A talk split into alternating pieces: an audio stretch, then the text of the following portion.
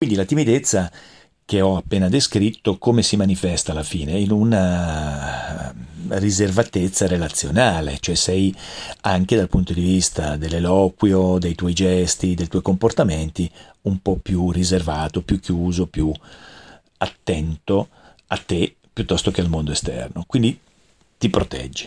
È un'emozione che manifesta questo attraverso il comportamento della timidezza. Le emozioni che provi, che possono essere diverse a seconda di cosa ti porta a essere meno estroverso, altro non sono che delle percezioni psicofisiche immediate. L'emozione è una percezione psicofisica immediata di un qualcosa che esiste all'esterno, che si è verificato, che si è manifestato, una persona, un'azione, un evento. E questo, uh, questa percezione psicologica che hai, che poi diventa fisica, influenza il tuo pensiero e il tuo comportamento. Ma il tuo pensiero e il tuo comportamento a loro volta influenzano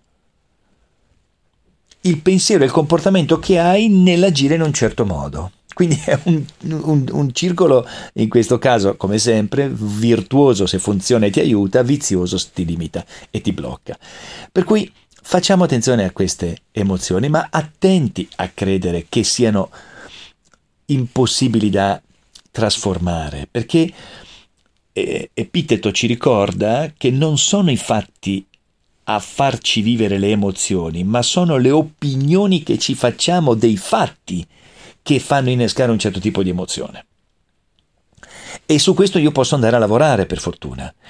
Ecco quindi che mi posso fermare, qui ti chiedo di prendere il taccuino e ti chiedi, adesso io ti lascio un po' di categorie, dopodiché tu ci vai a lavorare come credi, quando hai voglia. Verso chi provo più lo stato di timidezza se la provo questa sensazione, perché uno non è timido verso gli oggetti, eh? tu non è che dici ah sono timido verso la sedia, non mi sento, no, è verso un qualcuno che per te rappresenta un certo significato.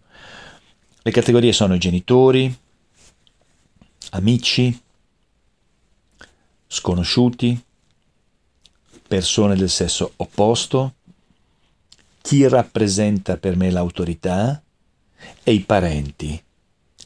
Queste sono le macro categorie alle quali ti puoi rivolgere con una riflessione, prendere un taccuino, il tuo, e scrivere verso quali di queste categorie mi sento più timido, mi sento meno disposto a essere più estroverso, mi sento più impacciato, più bloccato.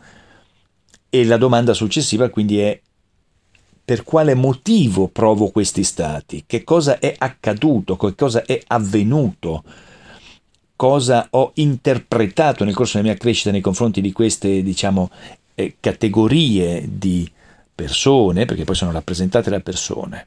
Di nuovo una riflessione che può essere interessante e utile per cominciare a farti fare eventualmente processi di cambiamento.